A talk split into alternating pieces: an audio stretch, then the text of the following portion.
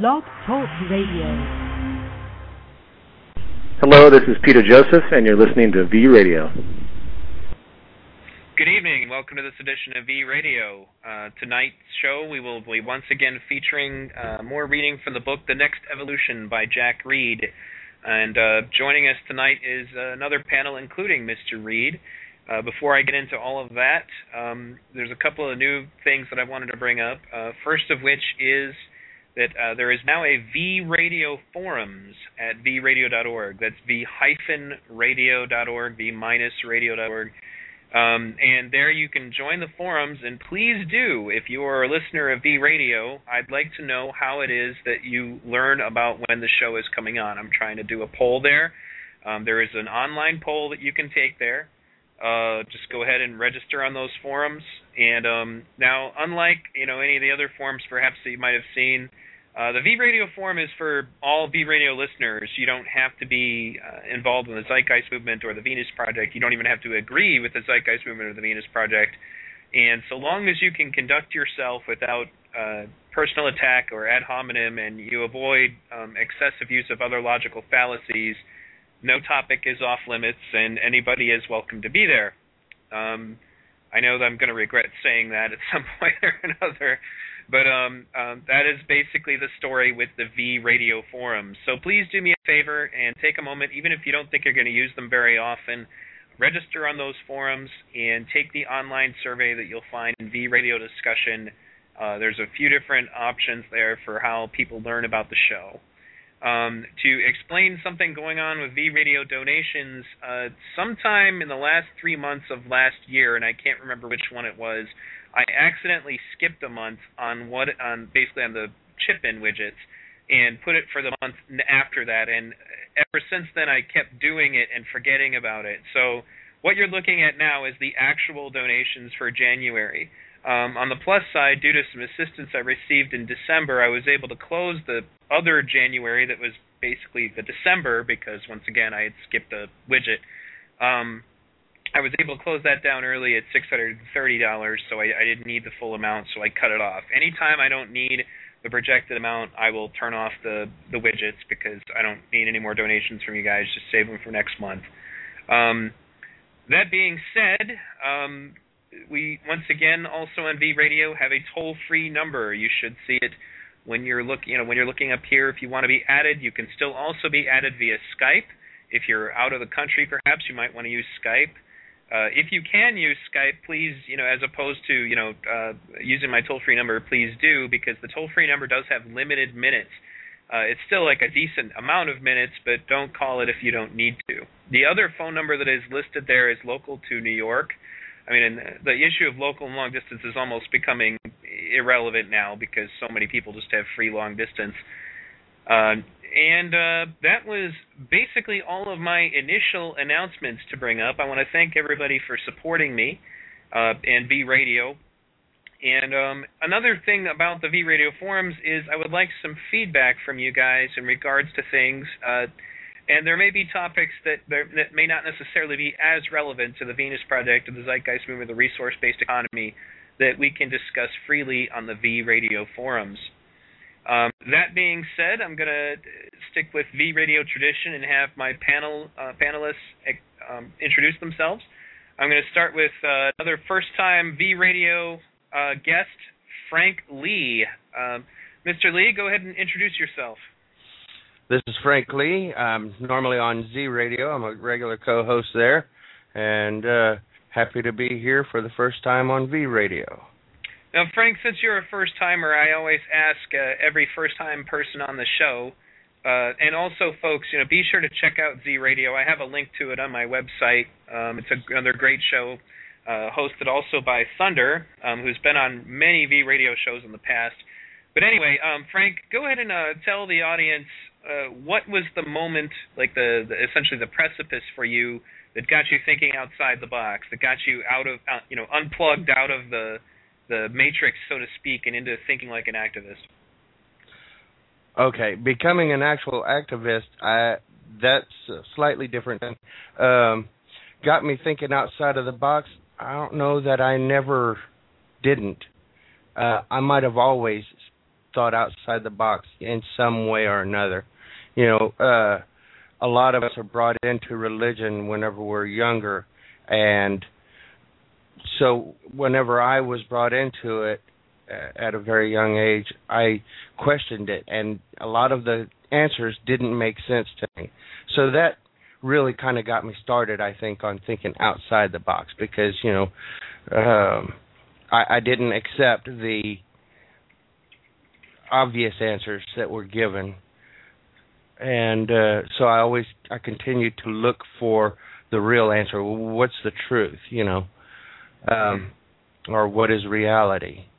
And so it, it's been a long growing process for me, and somewhere around a, a year or so, uh, well, about five years ago, I started writing a book that was supposed to bring everyone together, and then I started realizing when after I saw the first Zeitgeist film, I came to a realization that okay, we might have a whole lot harder time of bringing everyone together than to just get their philosophies on the same page, which is what that book was all about. So, uh, so I decided to join the movement to try to work from from this side of it because I believe that this side of it, what we project as a movement, is going to be the best route to bringing everyone together. Finally. Excellent. All right, um, Mr. Hamill, please introduce yourself to the audience. Hi there. Uh, my name's uh, Jim. Uh, I am the co-coordinator of the London chapter, London Canada chapter of uh, the Zeitgeist Movement. Um, uh, just basically want to say hi to everybody, and uh, thanks Neil for being on the show. Excellent. And um, Mr. Reed, please introduce yourself to the listeners. You never know if this is their first time hearing from you.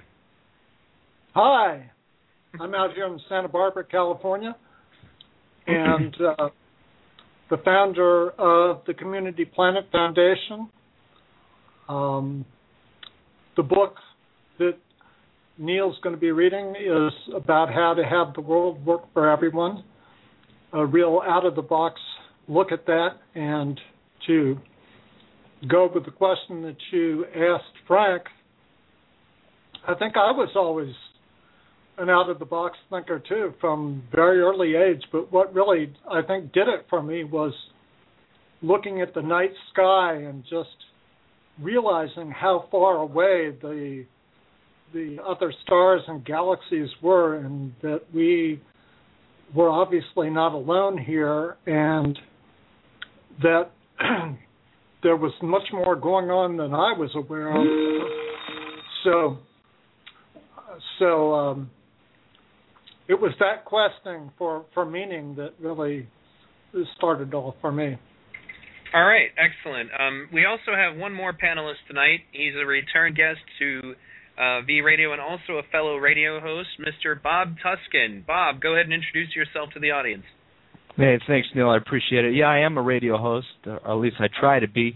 I do a program, Truth Be Told Radio. The website They Lie when they're not telling the truth. TheyLie.com is our website. It's a solution-oriented program that presents all of the puzzle pieces and is dedicated to remaining open-minded. I'm an organic gardener student of economics with a specialty in abundance and scarcity based uh, economics. And um, I, I really am just uh, a, an activist like uh, so many others on the panel today who wants to make a difference, whether it's with 9 11 truth or you know speaking out on the phony war on drugs, you name it. I'm here to sort of ask for um, people to wake up and, and demand that we have some change. And, and Jack, it's great to be back on the show with you as usual and I'm looking forward to hear a, a bit of your book. Excellent. Um, go ahead and answer too, Jack. I'm sorry, he was talking to you. for, for all of you listening out there, I, I've been on Bob's show. He's doing some really good things down there in Florida, and and the show is excellent. Excellent. Yeah, and that was theylie.com, correct? You got it. All right, excellent. Okay, well, um, now that we've gone through all of the introductions, uh, we're going to get to the next phase of the show. Um, for those of you who are new to the reading shows, you can listen to the rest of the chapters of this book that we've done, as well as uh, many of the chapters of Jacques Fresco's book, The Best That Money Can't Buy. Uh, I've also written, or I've written, read um, from General Smedley Butler's book War is a Racket.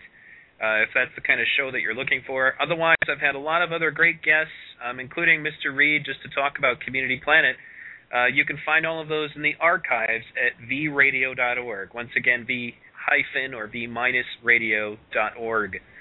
Um, that being said, folks, I'm going to ask my panelists to go ahead and mute their mics if they can, and um, I'm going to go ahead and start reading chapter four of the book that you can also see if you look at the link of this show. Uh, I have the Amazon uh, link for it that's linked there, and uh, if you're interested in checking out the book, you can find it there as well. Otherwise, uh, Community Planet, it was communityplanet.org, isn't it? Yes, communityplanet.org. Right. And it's a better place to get the book than on Amazon because I'll sign the book when I send it out. No, no, that's that's actually it's preferable. I usually only put that Amazon link up there so that people know what it is they're looking for. But yeah, um, in any case, but yeah, if you can go to his site and get it also because I know Amazon kind of hits authors pretty hard. So uh, in any case, um, in addition to that, there's a really great little film uh, that Jack did that you can see there to get kind of an idea about what Community Planet is all about. So, all right, uh, here we go. Chapter 4 Living for the Highest Good in Community. The way we live together and relate together in community is the basic building block that is needed to change the world. The Community Planet Foundation. Utilizing the concept of living for the highest good of all life, how do we design our model living um, situation, community, so that it will work for all of us? We must not only meet the needs of the planet by living sustainably, but we must also meet the needs of the people involved by optimizing the quality of life for all people. So the questions are one, does being ecological mean that we have to suffer? And two, does sharing our resources mean that we all have less? The answer to these questions is an emphatic no. In fact, living in harmony with each other and the planet can be more fun, far more abundant, and much more satisfying than the lifestyles most of us are currently living. Given the Western society's penchant for consumption and indulgence, if we can't provide a more satisfying model for living, we won't change how we live until the decaying environment eventually forces us as a society to change our consumption patterns but we don't have to let it get to that point because doing the best for the planet will also optimize the quality of life for all of us if we choose to live together in a way that can truly work for all of us. So open your mind and your heart to the possibility of how we could be living, and if there's something that we may leave out of our description or that you may wish to alter somewhat, just put that in because you would be a part of this model too, and your needs are important. How have we designed our towns and cities? As a starting point, let's look at how traditional towns and communities get started. How did your town or city end up looking and operating as it does? Chances are that it started out with a single home or two, possibly even farms, located on some fairly flat land. Then there were probably homes built as people moved into the area, and they were followed by some businesses. When the cluster grew big enough, government and service buildings were added, until there was an unplanned and unintegrated hodgepodge of structures and streets.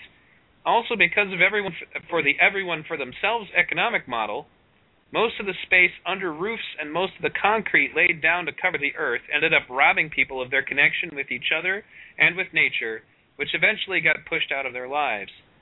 With the advent of cars, we started paving streets, driveways, parking lots, walkways, and freeways until, until an astounding amount of land was covered with asphalt and concrete. Since it was easier to build on the lowlands and flatlands, we forced the farmers further and further out from the cities, and with the suburban sprawl, further out still, eventually even leading to the demise of the small farmer. Then, as the cities overcrowded, those who could could moved away from the town centers dreaming of the good life with a home in suburbia. They moved into their large suburban homes, which now don't even reflect the current living relationship patterns. But with the need for everyone, uh, I'm sorry, but with the need for the everyone for themselves income, we often have to jump back onto the freeways and spend a lot of time in congested rush hour travel. We also have to get back into our cars to go and do almost anything shopping, recreation, errands, meetings with friends, etc.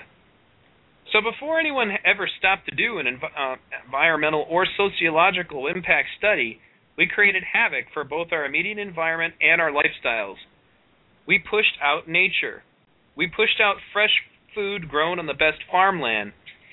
We tied up our lives in traveling and depersonalization to the point that many of us now get minimal exercise.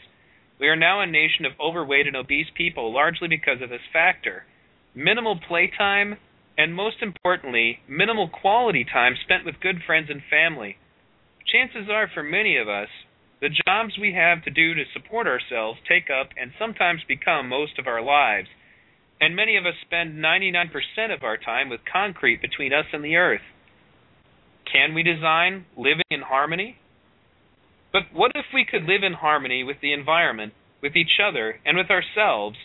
And what if we could also really enjoy abundant, nurturing, creative, and fun lives? Imagine living in a community of loving, nurturing friends who live and work together as one family. This community has been meticulously designed and built so that we are living in harmony with all life. Because we have chosen to live in a way designed from the beginning to be for the highest good of all life, we are living integrated with nature rather than having to use vast amount of building and concrete space inherent for every one of themselves models. The community produces all its own clean energy, and though through cooperation and the use of positive technology, is as non-polluting and sustainable as possible. Nature flourishes on hundreds of beautiful acres, and most of the organic food is grown through advanced techniques and non-obtrusive, edible landscaping. Since vehicles are parked at the outskirts of the community and pavement is used minimally, it's a wonderful place to play outdoors or to go for a walk and touch the land. When residents are done working in supportive, nurturing jobs, the community offers a full array of recreational, creative, and growth opportunities. Organized sports, games, music, movies, just hanging out with great people, and other fun and relaxing activities are freely available, and the residents enjoy them with friends who are within easy walking distance. The population of the community would be between 400 and 500. That size would be large enough so that the community could have the kinds of amenities and opportunities for a variety of recreational and creative expressions, yet not so large that it would preclude each person from taking an active role in the decision making process in the community.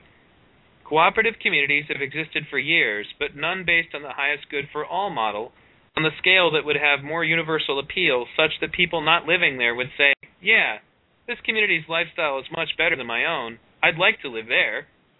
Most are too small to have the amenities and the diversity that would appeal to people used to certain used to certain opportunities of urban living. Critical to the design of the community is what I call the fun factor. Communities have stagnated and ultimately failed because they weren't fun and people lost interest. But if people are having fun, others are drawn in. Thus, for the community model to be viable, fun and pleasure must be interwoven into every facet of the community. In fact, a highest good approach mandates that fun, joy, and loving be the essences of our daily lives because they are so essential to our individual and collective well being. People need to know that we can have a society where we're really connecting with each other and having a lot of pleasure. Most people now have grown up thinking that fun is having control over others, being self indulging, being greedy, being lustful, and competing with and having enjoyment at the expenses of others. People need to, people need to rediscover in a deeper way what fun is for them, and a community designed for the highest good of all will provide the ideal stage for this rediscovery. The tremendous potential of the use and access principle I described earlier is an integral part of this. Suggesting a model. Not being an experienced writer, this chapter describing how life could be in a cooperative community on the scale I'm proposing was the hardest chapter to write. What was the best way to paint uh, what was the best way to paint a picture of how life could be? I considered a day in the life type approach, but that seemed a little trite to me. Instead, since presenting the vision of how life could be very different is the key factor to seeing how we can live together in harmony, I decided to go with a more detailed description of all possible community design for the highest good of all. I'm sorry, of a possible community, not all. As a way of introducing a description of what life would look like in a community built on the principle of the highest good of all, I'd like to share with you the introduction from the proposed model that I, along with a few members of the Community Planet Foundation, wrote a few years ago. We have been working with various models, so keep in mind that this is just one possible option we're considering, and there are a lot of possibilities. Quoting Imagine looking out and seeing unspoiled nature with clean air and a stream running by with clean, drinkable water. Imagine the same time that you are in the middle of a community where people are living and working together as one family. The residents here increase their abundance by sharing community resources, which allows everyone access to a full range of recreational, educational, and creative interests. A purpose of this community is to support individuals in their growth so that they can make their dreams a reality. It is also the aim of the members to find peace and harmony within themselves, with others, and with nature, in hopes that this will assist in bringing peace to this earth. This is vis- the vision shared by the members of the Community Planet Foundation, which is bringing forth a planned cooperative community. We are designing an environment that enables us to live in greater harmony and balance with ourselves, each other, and our environment. In this community, it is necessary that our lifestyle not only has abundance and success, but is also nurturing and fun. In creating such a model community, others will be able to see how we can all cooperate and enjoy a higher standard of living. Others can learn from sharing our experiments and um, experiments and experience through publications, seminars, workshops, and, temp- and temporary residence in the community. Eventually, we envision that the replication of our community or similar models will have a transforming effect on, individ- on individual and world peace and the prosperity of all mankind. Our first challenge is to create the initial successful model. To do so, we believe that the key area to focus on is how we live together. We consider issues such as how to incorporate the latest technology and how to live in harmony with nature to be very important. However, our primary concern is how we interact with and relate to one another and how we make decisions that include and involve everyone. Without this, we could be missing the essence of what a community really can be a loving and joyful support group for all its residents. To capture the essence of what we want in our community, we created this affirmation. We are living in a community, a home of peace and loving, dedicated to demonstrating harmony with all life, nurturing and supporting each other, sharing our wealth as one family, listening to the truth within each other, and responding with kindness, consideration, and loving honesty. At first, our plan was to describe the community through focusing on areas like economics, agriculture, education, recreation, etc. Instead, we chose to focus on more expansive questions involving how people should live together. How do we share our abundance? That was one. Two, how do we interact with our environment? Three, how do we reach consensus? Four, how do we beautify our environment? Five, how do we enjoy ourselves? Six, how do we enrich ourselves? Seven, how do we coordinate what li- what we live to do? Eight, how do we nourish ourselves? Nine, how do we vitalize ourselves? Ten, how do we communicate? Eleven, how do we bring forth inner wisdom? Twelve, how do we expand our community? To see how much more expansive these 12 how do we focus areas are, Notice how the area of health involves so much more than we consider how do we vitalize ourselves. Likewise, with food production and preparation, when the question is, how do we nourish ourselves, it makes us think about all the aspects that are important in nourishing ourselves rather than just putting good food in our bodies. We see how the 12 focus areas are all interrelated and we think it is important that as we move into a new age of cooperation, that we begin to consider our lives as a whole rather than compartmentalize them. As we explore the 12 focus areas, we intentionally tried to avoid making hard, hard and fast rules. We wanted the individual to have as much freedom as possible. At the same time, we realized that everyone in the community would have to have a commitment to the community's well-being and its mission for it to succeed. There are three parts in describing each of the 12 focus areas. The first is a short overview. Next are essence statements, which are ideals we feel are the essences for that focus area. Last, we list the guidelines, which are the standards we will observe and the explanation of how our community functions with respect to that focus area. It's important what questions we ask. Not only is it important that we ask questions about how we live together, but it's important to ask the right questions any community is only going to be as good as the fundamental questions it asks and is willing to take on. The questions determine the outcomes, so it all starts with the questions. In the 18th century America, we once asked the question, how can we live with more freedom, equality, and harmony? It was at this time revolutionary in the world. Even today, everywhere in the world, people know of Washington, Jefferson, and Franklin, but we've stagnated and largely forgotten that noble question that was the foundation of our country, and it's now time to take freedom and equality to the next level. In fact, with what we've done to the planet, it's needed for our very survival. Any good idea or good question is always subject to corruption, and it is not constantly, I'm sorry, if it is not constantly and creatively explored and energized. Right now, it's obvious that the power brokers and money interests in our everyone for themselves paradigm have exploited the once noble question our founding fathers asked. The planet isn't going to survive in an everyone for themselves paradigm with the questions that the power based system asks. How can we get to control and shape people's lives? How can we gather for ourselves as much wealth as possible? And how can we dismember and numb people out so that they don't overthrow the system we lose control or say and we lose control? While the last question may not be absolutely conscious, the big players absolutely have a huge stake in maintaining the status quo. Remember the Nikola Tesla story earlier? Well, that's just one of a million examples.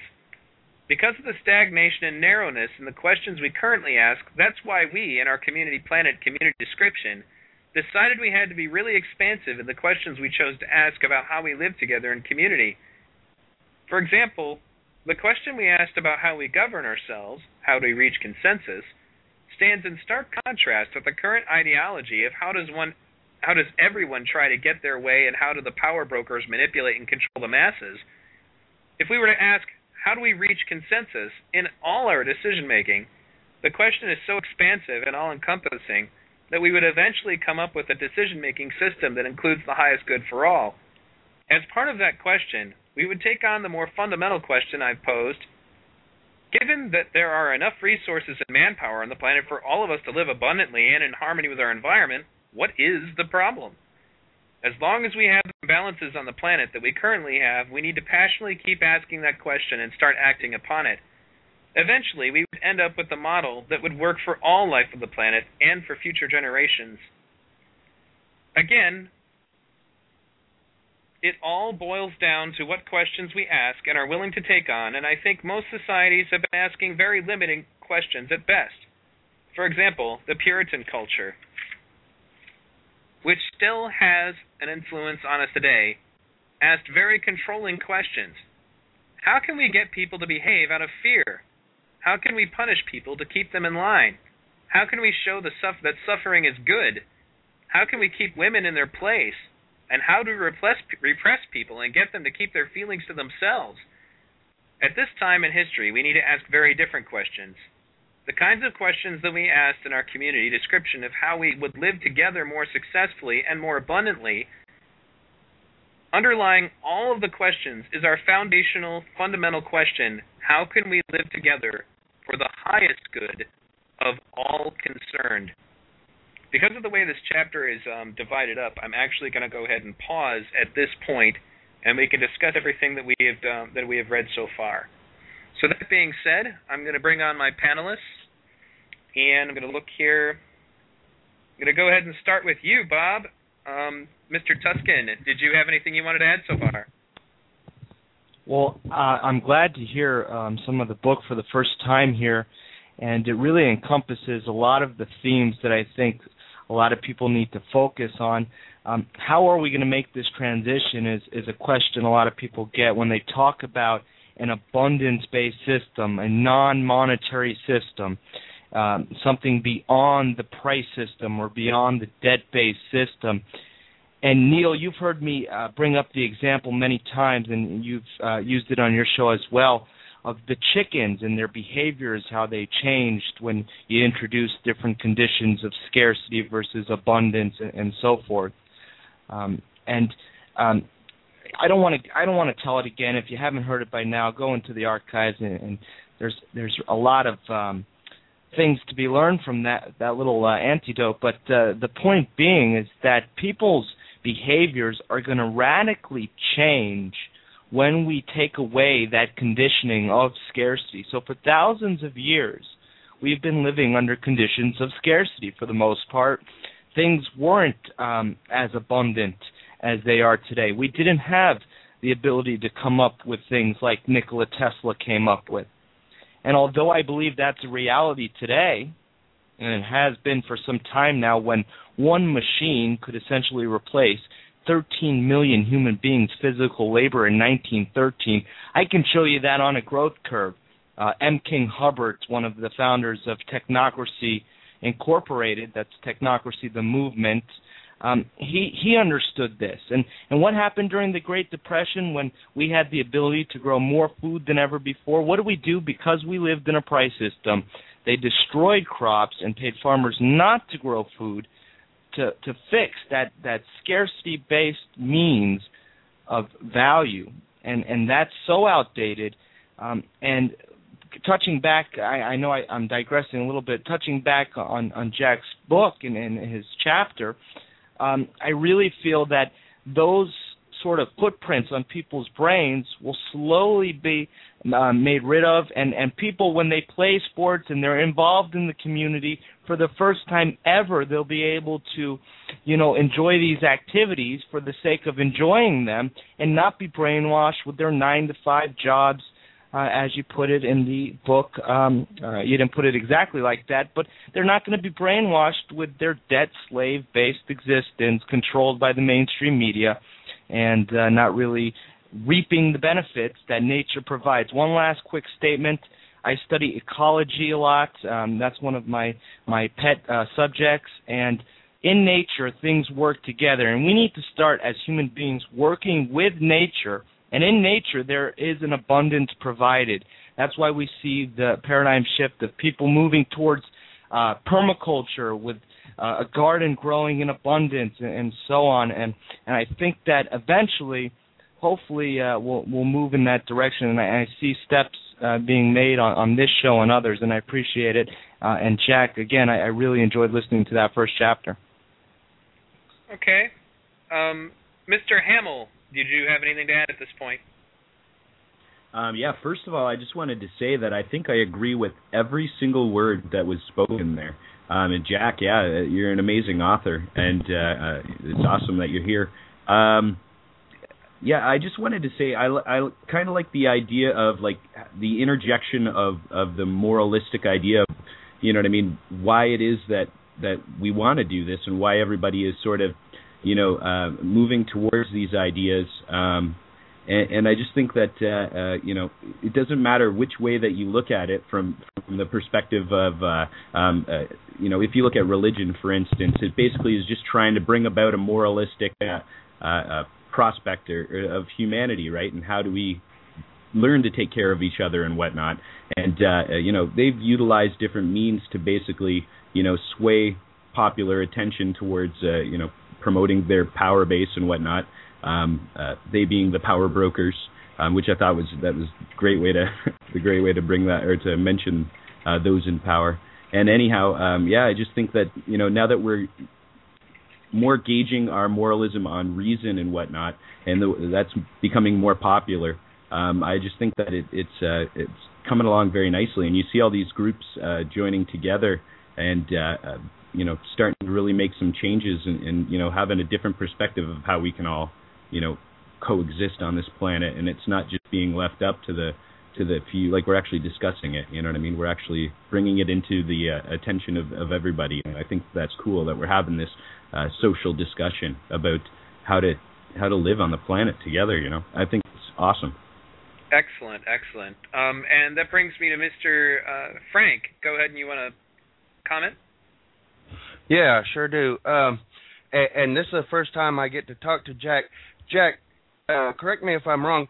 You started the foundation or the uh, the uh, your group with a group of students, right? You're a college professor, or at least used to be. Uh, no, it was with a group of um, people through a through a class uh, that was offered through the Peace Theological Seminary and many of the people who were were in our small group that originally put together this vision were friends, and the new people that came in became friends. So it was essentially a group of friends who met together, had fun together, and explored these uh, these uh, concepts together that that that wrote this chapter that we're reading right now. Okay, so what kind of class was this? It was uh, in Los Angeles. There's a uh, seminary called the Peace Theological Seminary, and it was a class that was offered through that seminary, and I was the facilitator of that class. Okay. Okay, uh, I was curious because I mean, you you came across a lot of the same kinds of concepts and and solutions that, uh, though they might not mirror exactly what Jacques Fresco suggested with his uh, Venus project, it, you still you touched on a lot of the same bases, and and I thought that was really interesting when I first saw that video, that introduction to uh, Planet the Planet Foundation um, about six months ago. Whenever I first joined the movement, it was like within the first week I had joined, I'd seen this video and I was like, "Wow, that's amazing!" That here's this group that's outside of all of this, and they're saying the exact same things that we are so obviously, between us, we're onto something here, and this really means something. And, and so it, it kind of it kind of validated a lot of my thinking, and I thought that was really useful. Excellent. Yeah, yeah, it's it's interesting, Frank, that I've heard from people uh, from around the world at this point, not and people who were not necessarily uh, well, most of the people were not associated with the Zeitgeist movement or may not even know what it is.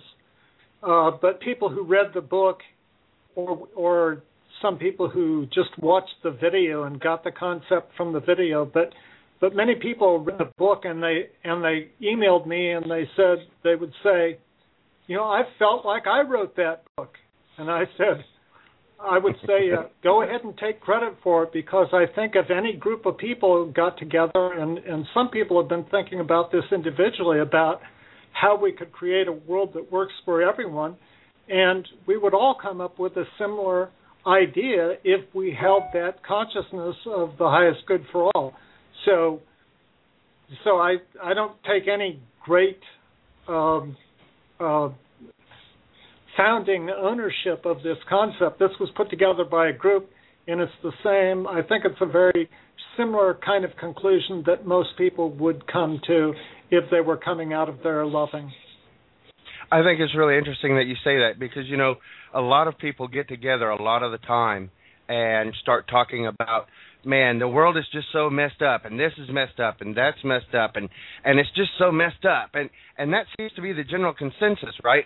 But then you start talking about well how will we fix it? And no one seems to come forth with re- any real answers. I wonder if it's for fear of rejection or what but a lot of times you hear these conversations and or are a part of them and yet nothing really ever seems to come out of it except general consensus, yeah, the world's screwed. Well, I think it's so easy for for people to be critics, and uh, particularly uh, in the field of politics, it's it's just so easy to. There's so many things that are out of balance. There's so many things that are, you know, immoral, if you will, or or if you believe in evil, that might even be evil. There's so many things to rail against that that one could just go on endlessly about those things. But what about focusing on a solution? So, do we want to use our creative energy and just try and battle all those things that are out of balance, or do we want to just change the whole paradigm, and which will then shift everything else? And that's the purpose of coming up with this model on how people could live together in community, because demonstrating this is the one thing I think that could change everything else. It's the linchpin. Well, I think it's interesting that you brought up the, those terms, uh, evil and um, and such, uh, because that's something that we've been facing in the movement lately. Uh, how do we how do we include theists and, and other religious people in on this whole concept. I mean, they, surely it it makes sense to everyone, and surely everyone should be able to accept it. But then, one of the things that we begin to realize is that when when you have this idea of evil, you start thinking that okay, no one is going to be able to accept this thing because some people are just evil at heart and they just will not go there.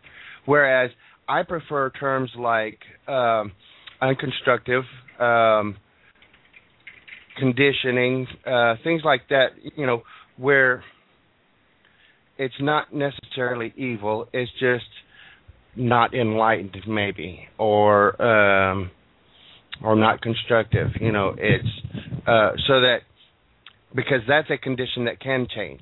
A person who's evil is just plain evil, and they'll probably never change. But if as you Peter have Joseph, somebody who's um, real quickly, as Peter Joseph puts it, aberrant behavior is aberrant behavior. right, so if you have someone who's conditioned, well, they can be reconditioned.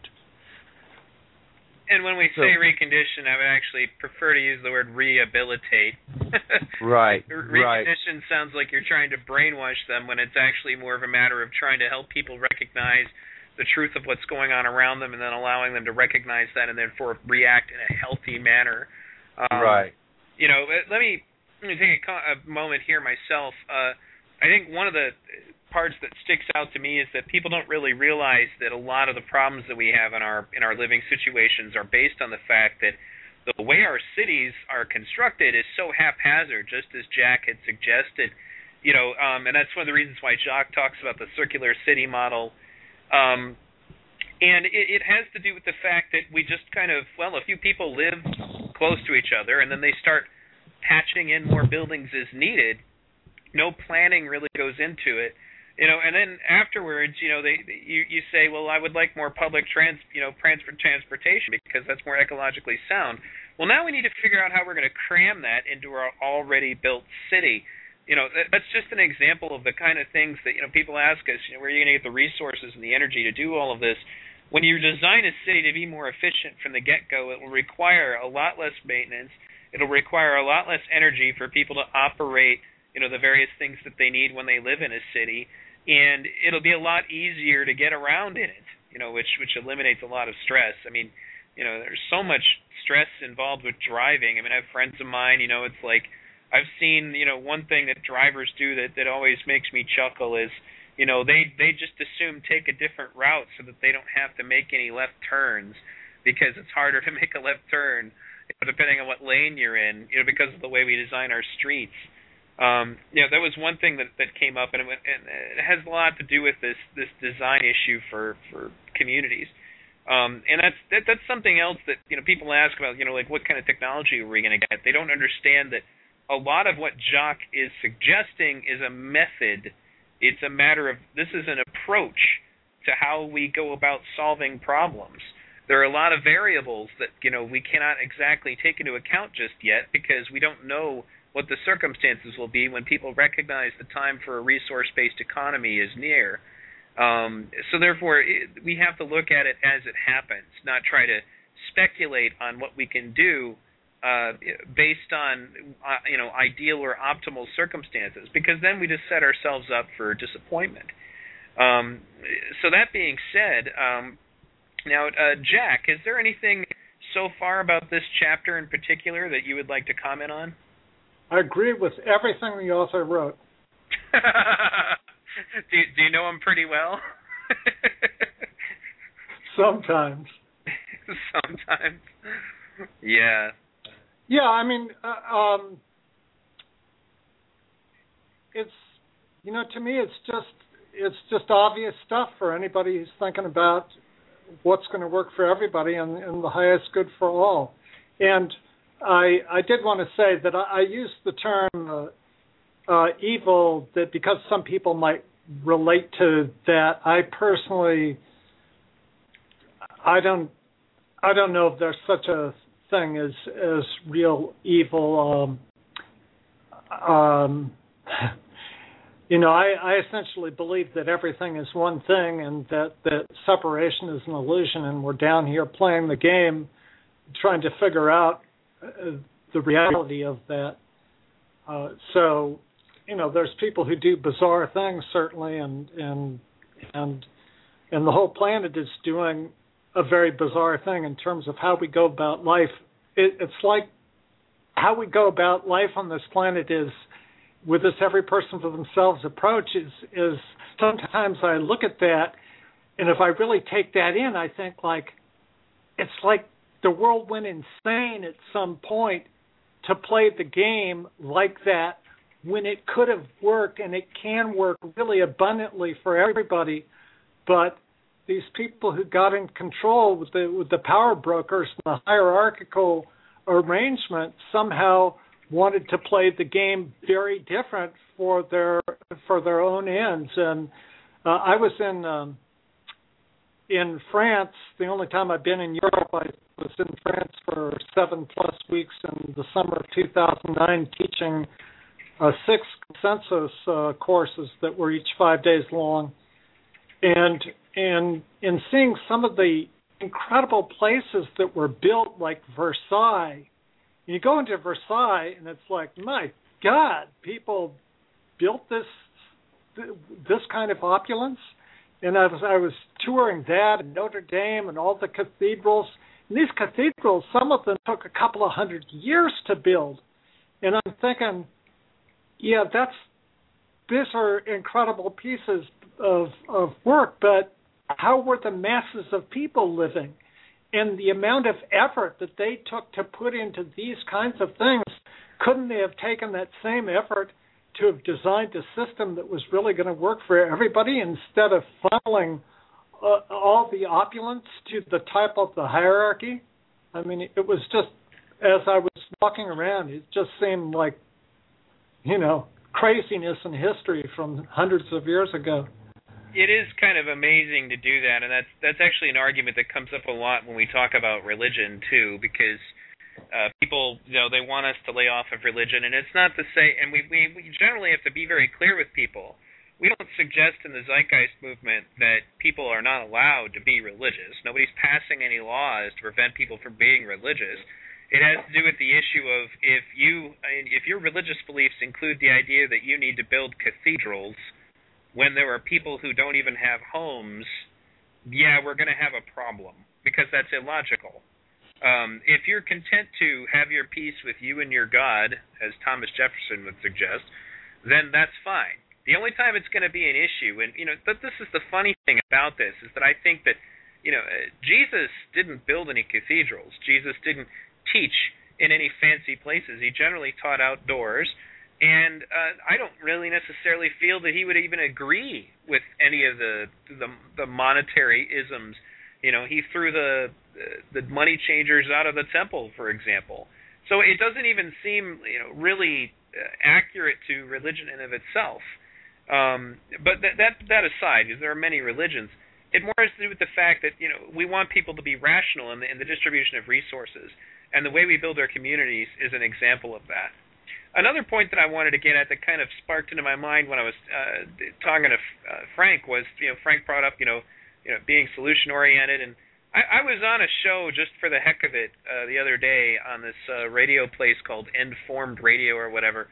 Um, and I, I want to warn you guys, if any of you listen to the recording, I was uh, I was experimenting with some of my anti-troll tactics, so uh, I was in very rare form. Uh, but in any case, these people were so focused on. I mean, it's it's essentially a, it's a it's a a truth movement radio show, but man, they had some pretty interesting beliefs to say the least. But not all of them were bad people, but they they just they really were focused on just the doom and the gloom and the doom and the gloom and you know, well, your idea will never work. The new world order will stamp it out and all this other stuff, and we're just like, okay, so what's your solution? And then they're like oh, you see, oh yeah, that's what the Zeitgeisters always do. They ask us what our solution is, you know, because they need to make fun of the fact that we point out that they don't seem to have one. you know, they want to go on and on and on and on about that, but they don't have one. You know, and if you listen to it the way they're saying it, I'm like, okay, so then why? I even said this on the air. It's like, so then why are we even bothering to have this radio show? Because according to your assessment of everything, the New World Order is just going to put us all in plastic coffins anyway. So what the hell are we wasting our time here for? You know, we ought to go out and party. You know, let's get as much freedom out of our lives as we can.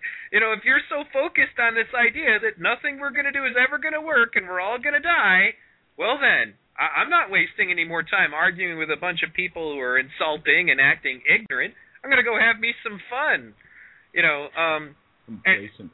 yes, that's that's I know. And it's almost like they're addicted to talking about it too. And the funny thing about these guys is they were, you know, they were anti Alex Jones. They were, you know, it was they had all these other. I mean, there's so many fragments within the the quote unquote truth movement now, and that's it's it's one of the reasons why the the funny thing is is the more irrational behavior that I see from certain people in the truth movement, ironically, is making me more and more skeptical of the conspiracy theories that they purport. And it's just because you get you have to realize these people are so irrational that they'll make any distinction just to make things more spooky and interesting. You know, even if it's completely nuts. Now, before we tangent too much on that, I kind of wanted to point out that what it amounts to is that the solution-oriented thinking seems to be out of the scope. Uh, a lot. I mean, not just in the truth movement by any means, but you know, in uh, just in um, more specifically in the world in general, uh, people are kind of content to just throw their arms up in the air and go, well, that's the way it is, and that's the way it's always going to be, and you know, then they go back to watching American Idol or they log back into World of Warcraft, and you know, they don't. They, it becomes unfashionable to talk about any of these things, much less the solutions. And that's what we're up against, folks, is getting people thinking uh, positively about what we should be doing instead. And I'm I'm glad to see that you know it is starting to become more quote unquote in vogue to be green thinking. But I'm afraid, and this is one of the reasons why Jacques says that he, it's not that we want there to be a collapse before we engage any of these ideas, is that we're concerned that maybe it's going to take something catastrophic to get people to wake up. And, and history tends to be on our side in that. Now, I want to open up the floor to any further comments before we continue reading. Um, did anybody have anything they wanted to add? People are not going to wake up until they're hungry. Watch. It's an interesting That'll point. definitely Bob. wake them up. That's for sure. I just wanted to share that uh, just piggybacking on what you said, there's, as I said earlier, it's so easy to be a critic, and and I guess there's a certain amount of joy out of the doom and gloom that the people get from that. But are they having any fun doing that? And as you said, are they really accomplishing anything? I mean, God bless them because it's that's a tough place to be in one's consciousness where they don't see any positive uh, light at the end of the tunnel. And uh, I just politely excuse myself from those conversations and and choose to play with people because there are so many people who do see a positive solution, and those are the people to spend the time with. And these other people, they'll see it when we get this model started. They'll eventually see it, and that's what will eventually change them. But meanwhile, there's just so much disinformation and misinformation out there that to try and get involved with the analysis of everything that's out of balance is is oh man, that is a tough place to be in one's consciousness. You know, um, just real quick, and then I'll, I'll let the next person talk. Um, I, I didn't really understand what you meant by againstness when we talked about that on another show until I started to really evaluate the way these people do, and they get really caught up in it. It's almost like they they enjoy being negative.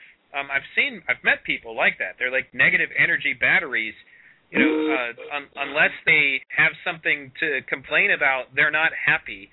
Um, I've known people like that that are so miserable in their life that they'll come home looking for something, and if they can't find anything to be mad about, then they seem to get more and more frustrated. I see best just to leave them alone. Now I heard somebody else was trying to talk. I apologize. Uh, who was next? Yeah, it was. I was just wanted to basically talk about one of the reasons why I think that this occurs and why people sort of have this psychosis where they're sort of, uh, you know, expecting that the worst is partially because of religion and that every single religion has an eschatology. Um, it has an end time, uh, uh, you know, uh, rhetoric of some sort um, that basically goes into that, and and everyone who is religious sort of is tied to that in one way or another. Um, and I'm talking about literally everyone Christianity and, and Muslim, uh, Judaism, Buddhism, they all have an eschatology. And uh, it's kind of freaky because none of it none of it works out uh, for, for most people. Uh, so you know you can kind of see where they get this this attitude, and it's uh, uh, I just hope that you know what I mean people don't fall into that too much, and they have a little bit of hope because there's there's a lot more to uh, there's a lot more left. well, I think it's interesting that you bring up the uh, religion thing because you know there's a certain intuition that goes into pretty much all religions, as well as the monetary system and politics. Pretty much anything that requires any form of faith is intuition based. And it's that intuition base that so many people are conditioned to that even a lot of the people who grow beyond their religion and are no longer religious uh, are still stuck with that intuition based thinking and and that's why I think you see a lot of these uh, newfound atheists making these really bold and accusatory and even downright mean statements about religious people and about religion itself. And I, well, I think that especially because religion, it becomes a problem because religion ends up hurting people sometimes, and it makes people bitter, and they look at it and they they see it as a form of tyranny, and it can be a form of tyranny depending on you know which religion you're talking about, more specifically which interpretation. Because generally, when you you peel these religions you know down to their core, you, you tend to find that uh, you know most of them all have a peaceful intent. Um, but it, it, as they're twisted and turned to, towards anybody's benefit, they they tend to not really maintain their integrity. That's that's really one of the only problems with it, and it's it becomes a like I, that's why I say to people in the Zeitgeist movement, and and Jacques Fresco and Roxanne and I covered this on the last show they were on, was that it, it's not necessary to be cruel to people who are religious. It, it's more of an issue of you know, as Jacques said, rather than waiting around for some divine entity to create something like heaven on earth, just start doing it. You know, don't wait around for miracles to feed the hungry. Get into science and feed the hungry you know, it's and if if you're okay with that, then then we're okay with you. That's it's pretty much where it goes from there. Now, is it? Go ahead. Isn't there a statement that says something to the effect of God helps those who help themselves? Yes, actually. I mean, yeah, you could exactly. you could sit around and come up with biblical quotes that that favor what we're doing all the time. And and one of the reasons for this is uh, I bring this up sometimes on the show, but little known anthropological fact is that uh, and this is kind of ironic, but the, the first Christians were uh, anarcho-communist. They they shared everything. They lived together in harmony and you know worked together as as kind of like a larger family. And that's why uh, it, it's it's always it makes me chuckle when you see you know the the way that the Christian right that also usually happens to be very libertarian says that the Bible is free market capitalist, and that just doesn't make any sense to me at all. So, uh, but anyway, uh, before we get too much further off the topic of communities and things like that, uh, somebody put uh, one more comment I want to bring up. Somebody put in the uh, the chat room was they said that the difference between a law-abiding citizen and a criminal is about nine meals.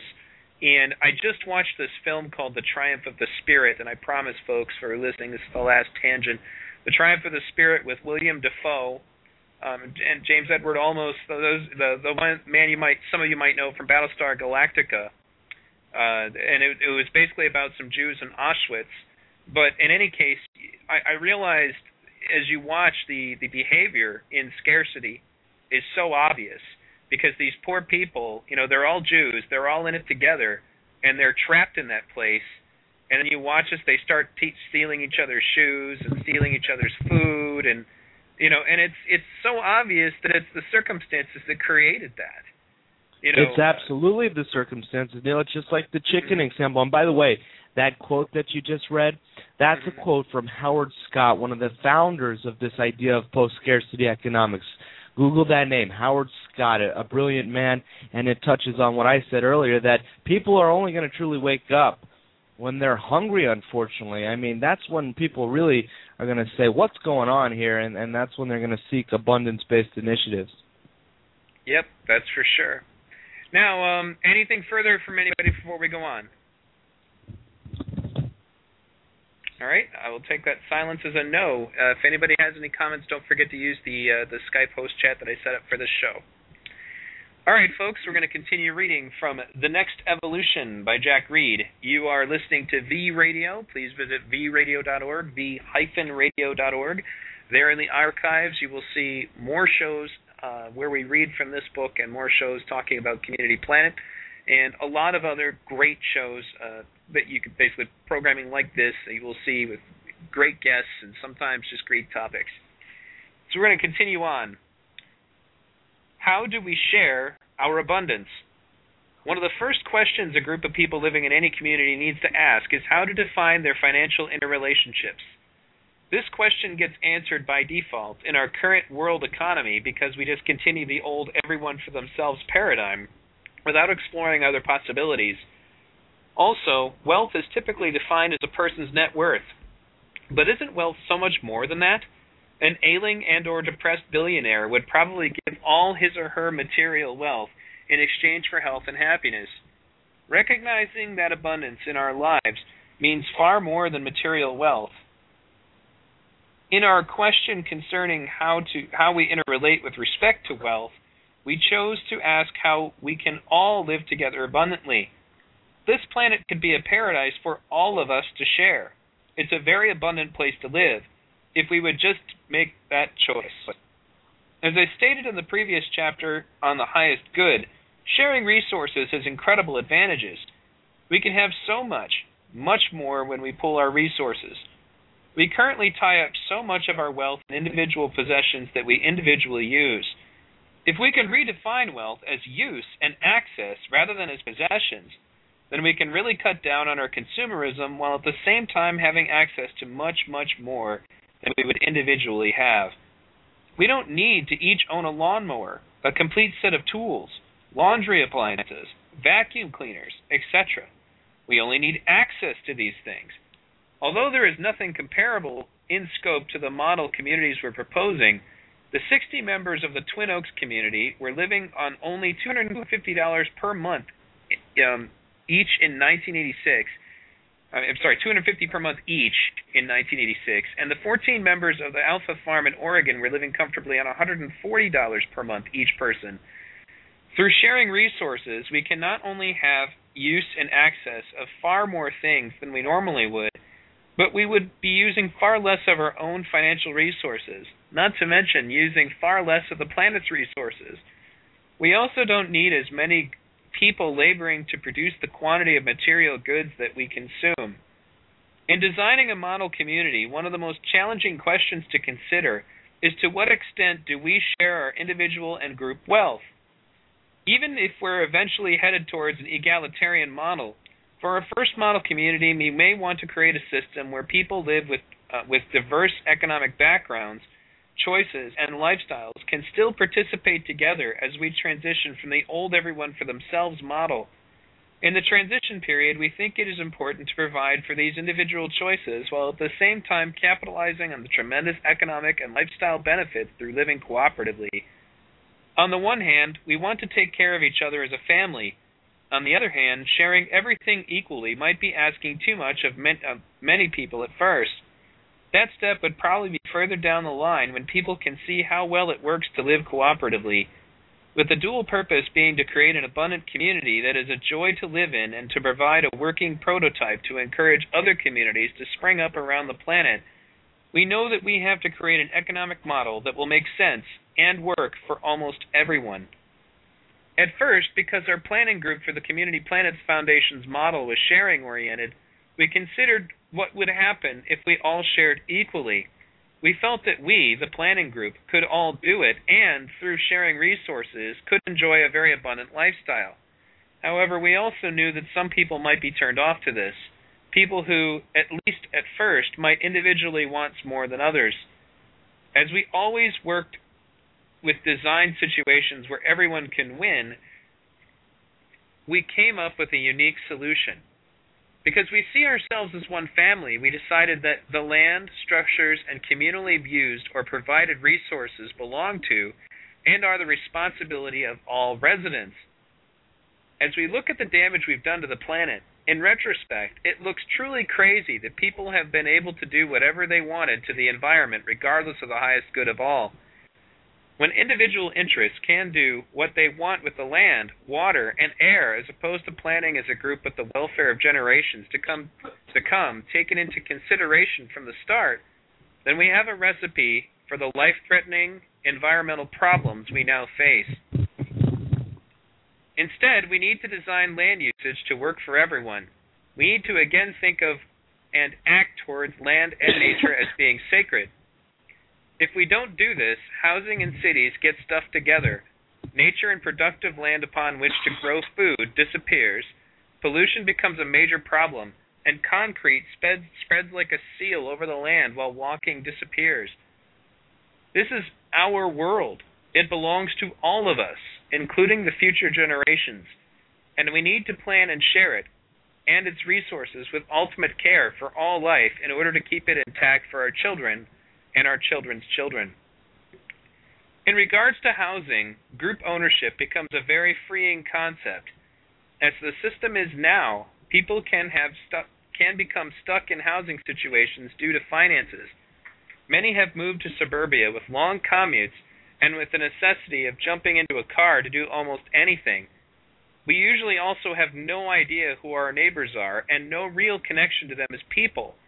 Because buying and selling is at the mercy of the ebb and flow of the market, people get trapped in locations, sometimes for years, while their lives get progressively more isolated. Then, because they need their 9 to 5 jobs to continue their lifestyle, they get trapped on the treadmill of life. Our model, highest good community, would provide basic human needs to all residents. These benefits include food, shelter, health needs, recreational and creative equipment and supplies, communication systems, educational opportunities, and transportation. However, if a, peer, a person chose to work outside the community and the person earned more than the average cost per resident cost of living, the resident would only be obligated to contribute 10% of that excess amount to the community. Likewise, residents working within the community and making money outside, i.e., through outside investments, would contribute 10% of their outside income. With the above system, we felt that all residents would have a baseline lifestyle at a very high level, and the people who want even more could not only still have that, but also their increased riches would benefit the whole community as well. As I wrote earlier in the highest good chapter, the now prosperous Mondragon area of Spain is an example of people working together for the benefit of all Another example of the value of cooperation is the kibbutzim in Israel. I'm sure I probably butchered that pronunciation. With less than 4% of the population living on about 250 kibbutzim, they still produce 40% of Israel's agriculture and 70% of Israel's industrial exports. At the same time, they provide all of the food and housing for their members, as well as the medical needs, education, and the entertainment and recreation with an entire community planned from the beginning to be in harmony with all life, with the sharing of resources, and with our renewed sharing with nature and with each other, we can do even better in our model community in terms of the abundance of our lives on all levels. The Community Planet Foundation's overview description for how do we share our abundance is as follows. Again, there are many possibilities, so this particular description is just our attempt at painting a possible picture based on the highest good for all. Because a friend of mine said that the guidelines portion of the description read a little dry, I tried to spruce it up a bit by interjecting some non italicized comments. How do we share our abundance? We and Community Planet operate under the premise that there is enough wealth on the planet for everyone to have a very abundant standard of living.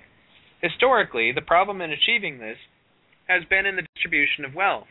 While people tying up so many resources in the accumulation and protection of possessions, much of the planet's wealth goes unused.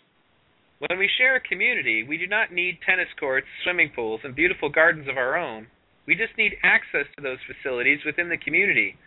Likewise, we do not need a car for every person. We just need enough cars so that everyone who needs to drive away from our community has access to one. We can collectively save a huge sum of money by sharing our abundance on many levels. Possibly, wealth in our times needs to be redefined as use and access rather than ownership. we also have created a system in our community where people with diverse economic backgrounds, choices, and lifestyles can still participate together.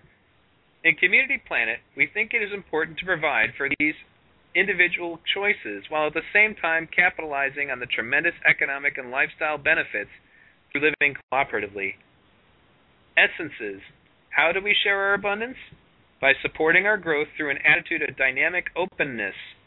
It's amazing the abundance that can come to us when we share to the gifts share oh I'm sorry, oh we're open to the gifts that God has in store for us. By sharing our wealth as one family, we must eventually recognize that we are all sisters and brothers on this planet by sharing out of our overflow, by sharing on the basis of need, when will we finally learn that everyone needs that I'm sorry, that the needs of the one are the concern of everyone? By being joyful givers on all levels, giving joyfully and being of service are excellent ways to be abundant. By recognizing that the source of our abundance is in our inner qualities of love and joy, we need to realize that the quality of our lives has more to do with the what is happening inwardly than what is happening externally. Guidelines The land, structures, and communally used or provided resources, i.e., vehicles, furniture, equipment, etc., belong to and are the responsibility of all residents. We don't need the burden of so much stuff. It's all ours. Residents have ownership of their personal possessions, which may include furniture, equipment, vehicles, etc., which the residents have individually purchased. But you can still use my oldies CDs. I can't listen to all of them at once. The living structures belong to the community, and the residents may have lifetime tenancy. Let's free ourselves up without losing any of the real advantages. The community provides basic human needs to all residents at a fair and reasonable exchange rate. These benefits include food, shelter, health needs, recreational facilities, and equipment communication systems, and transportation. Every resident working in the community will earn enough to provide for their living and personal expenses. Until we truly take care of one another, it's still an everyone for themselves world. Residents working outside the community contribute 10% of their income over X amount a month to the Community General Fund, X equal the average cost of living per resident. They have the option of contributing more than 10%. Residents working within the community and also making money outside of it through investments contribute 10% of their outside income. They have the option of contributing more than 10%. I'll be sharing all of mine and getting so much more in return. They do not receive the monthly income if their income is greater than the amount of the cost of the living plus the monthly income. Requisitions are available for emergencies, trainings, education, etc. Excess community income by the process of consensus can be put into the general fund, put into special projects, or used in any other way that the community decides. This must be our decision, not the decision of special interest groups. Incoming residents give a non refundable entrance fee to the general fund of the community. The guideline is that the fee is large enough to show commitment, but not too large as to exclude people when a person chooses to leave and get reestablished outside the community, the community, to the best of its ability, will support that person to get reestablished. Think of the impact that redefining wealth as use and access would have on crime. People currently don't know what to do about crime. We talk about harsher punishment and more enforcement, but creating a lifestyle with abundance, opportunity, nurturing, and loving based on a sharing model would reduce crime much more effectively. Because of the resource sharing in the community, crimes of property become almost meaningless. What can a person really steal when they have access to virtually everything the community has to offer? Also, living abundantly has less to do with consumption and material goods than it does with the quality of our lives on all levels. I know of one family of four that was living in a cabin in California's Sierra Nevada mountains on less than $10,000 a year. The husband then got a job in the San Francisco Bay Area to pay that paid two hundred thousand dollars a year. However, with all that his income could buy, the family came to the realization that the quality of their lives and their abundance was far greater when they were living in their cabin. Interestingly, while our consumption has increased 45% since 1970, the Index of Social Health reports that during the same time, the quality of our lives has dropped 51%. Consumption and materialism do not equate with abundance and are often the antithesis of what abundance truly is. A 1995 Merck Family Fund survey indicated that Americans would be happier with lifestyles based on gratifying personal relationships rather than on consumption. According to the U.S. News and World Report poll, 51% would rather have more free time, even if it means less money. Count me in on that. One downside of what we typically typically think of as wealth is that most of us get stuck on the treadmill of having to slave to perpetuate our lifestyles, and that really drains the life out of most people. We've been chasing a concept of freedom that we've thought of as having enough money to do what we want, then we uh, when we want, to the extent that we want. The trouble is that in an everyone for themselves model, this isn't possible for the vast majority of people. If there's not enough money in circulation to pay the national debt, then there is a finite amount of what people think of as wealth, thus producing the haves and the have-nots. We brought into having lots of uh, we bought into having lots of possessions because we think they create freedom through security. However, freedom is anything but uh, but being struck, I'm sorry, being stuck on the treadmill, and wealth is really so much more than the money or material goods. Part of the essence of freedom is having fun and pleasure and living in our community. It will be incredibly fun and rewarding on all levels as we heal the alienation and isolation that have characterized our civilization, and we move into being nurtured by nature and by each other. That really is our divine heritage. Well, I'm going to go ahead and stop at this point again um, and uh, call on all of the panelists after I take a moment and uh, actually reply myself to something. Um, so, guys, go ahead and get ready with your comments. But uh, interestingly, you know, I I like a lot of the stuff that's laid out here, and it sounds like a, an interesting way to get a community started. Uh, first of all, I would I would want to say, uh, Jack, are are you currently sitting at the keyboard right now? I am sitting here. Okay, I know sometimes you wander around the room, so.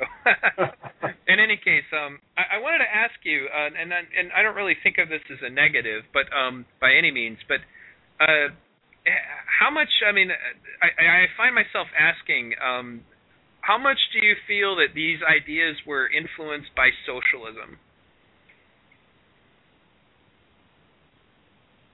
Our ideas on putting this together, how much they were. Yeah, do you think that? Yeah, did you have any socialist influ- influences when you were thinking about it? And I don't mean in the evil socialist sense. I mean in the classical socialist sense. I don't think that we were dealing with any isms. We were just thinking about what would what would work for everyone and what needs to happen right now on the planet. It was it was strictly about that without, you know, throwing out all our preconceptions about anything. So I would say it didn't play a part in it at all. It's interesting that you point that out because um, it's often actually been theorized that that a social what is deemed to be socialist is often kind of the natural state of things when people think of the of the best way to to get through things.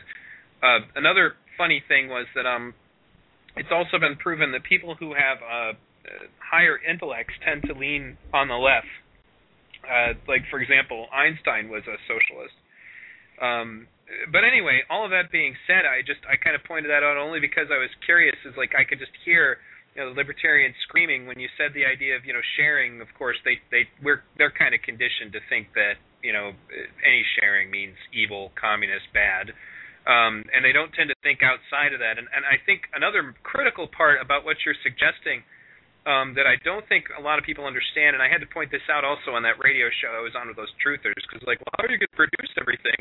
Um, it's it's funny that they don't ever seem to study, but as Peter pointed out in the orientation guide, uh, a lot of the stuff that we make right now is just garbage that we've been convinced that we need.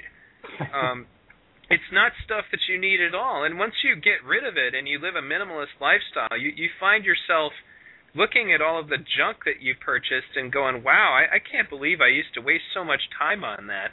You know, I've looked at several of my own hobbies. I don't play video games anywhere near as much as I used to. I used to always have to have the most latest console and you know all that junk. But you know, and it's one of the things that the funny thing is is that everybody agrees with is because they all buy into the fact that you know through films like Psywar by Scott Noble, um, I strongly suggest people check that out.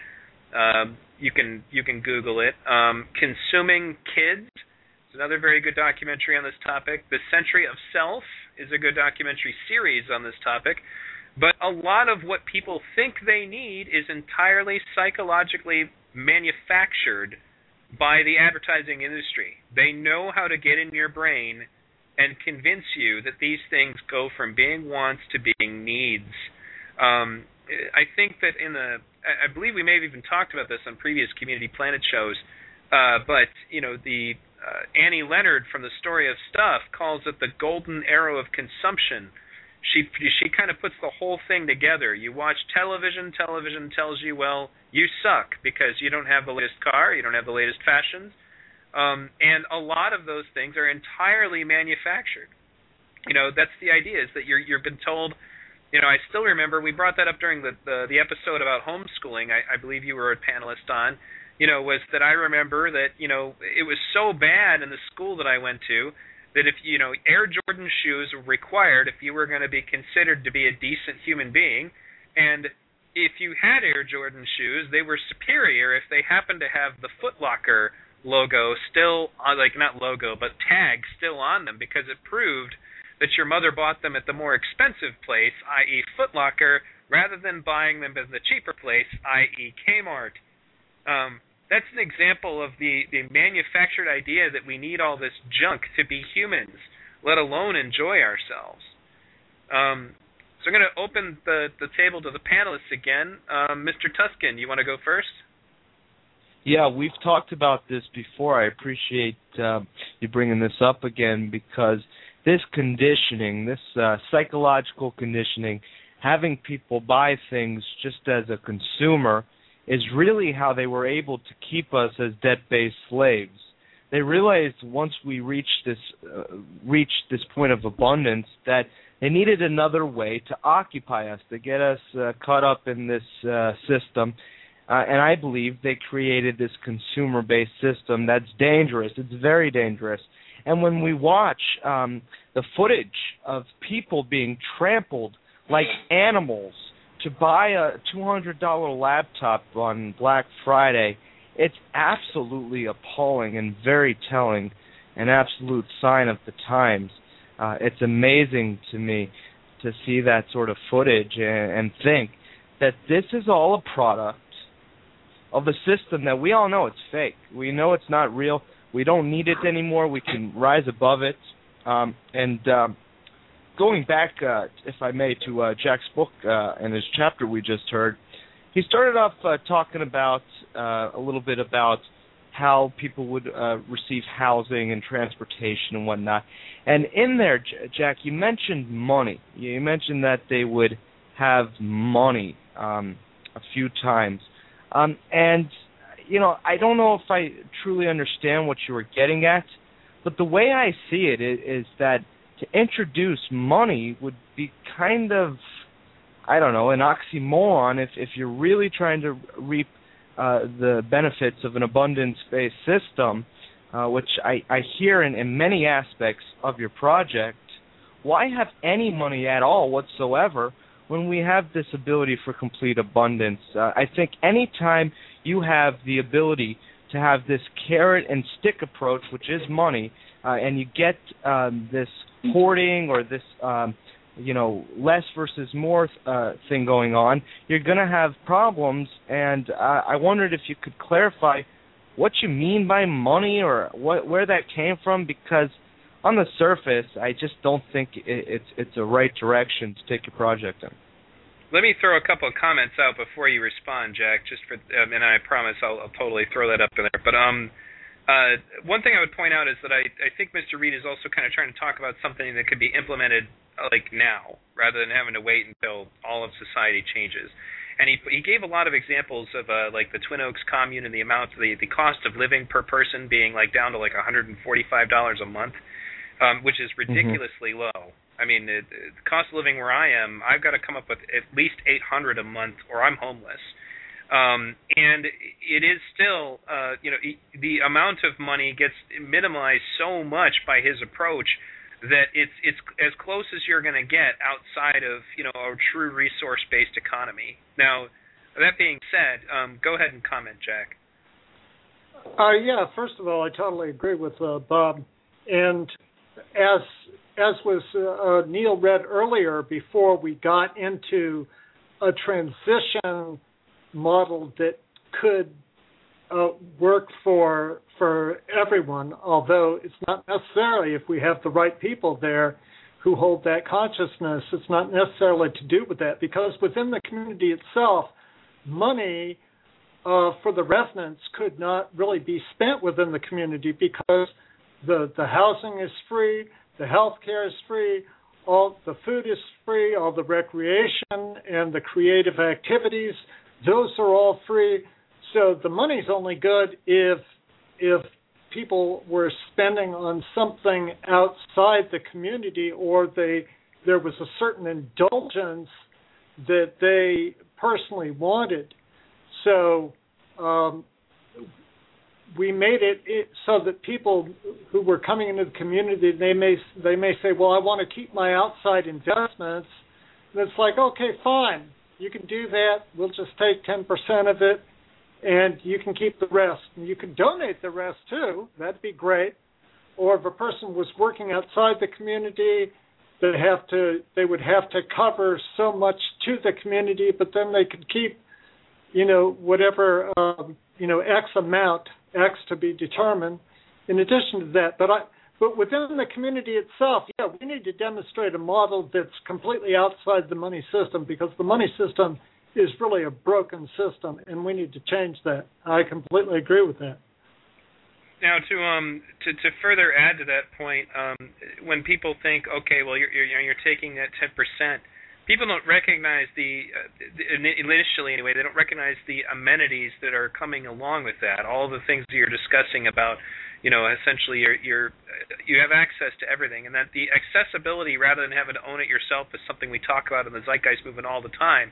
You know you don't need to own your own pair of golf clubs. You need access to a pair of golf clubs. You don't need your own motorboat. You need access to these things. Uh, the majority of junk that people own they they maybe touch it uh, only during a brief period each year, particularly if it's seasonal. You know, and it's that's the another aspect of how much you think you really need.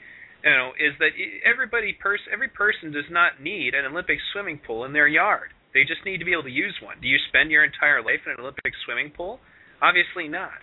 Um, now I'm going to go ahead and bring on some more of the panelists. Uh, go ahead and move on to you, Jim. Did you have any statements to go along with this where we've read so far? Yeah, yeah. It reminds me of uh, Steven Wright, the comedian Steven Wright. You can't have everything. Where would you put it? I really like that. Did yeah. you have anything more? yeah, no, that's about it. What about you, Frank? Anything? Well, I'm going to play devil's advocate here for just a second, so bear with me. Uh oh, here we go. what you're trying to tell me is that I really don't need that PS3 that I really enjoy playing. Is that what you're saying? Well, okay. Well, what about my dragon collection? You know, all my little dragon figurines, or uh, or I don't know this little calculator here. Okay, I'm I'm messing around. I don't know. Uh, I. I, I know that you'll you'll run into a lot of people who are going to say, you know, but wait a minute, I've got to have my TV. I've got to be able to watch my subs. I've got to be able to watch my uh man soaps, you know, for those of us who like uh sci-fi TV or or uh, racing or whatever. Um Pro wrestling is man soaps. Or yeah. That, yeah. wrestling is is cheesy man soaps. Yeah. my soaps are are, the, are all found on the Sci-Fi Channel. Of course, now so is wrestling, but hey, I didn't choose that one. Uh, but anyhow, uh, no, I, I I don't think I really have anything to say. You're not very. Well, no, actually, I did have something to say. I, I did have something to say to uh, to Jack.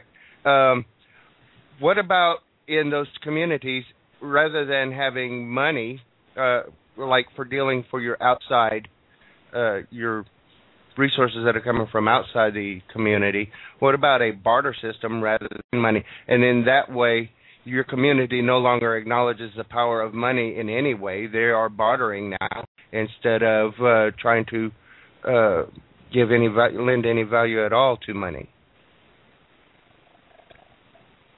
You know, I think as we get further down the line and there's more and more communities established, uh, absolutely. I mean, the object is to transform the planet and make life work for everybody in the family on on the planet, and, and that may be doing some real service for some people and a very one-sided uh, bartering when it comes to helping people like people in, in Haiti to get things established.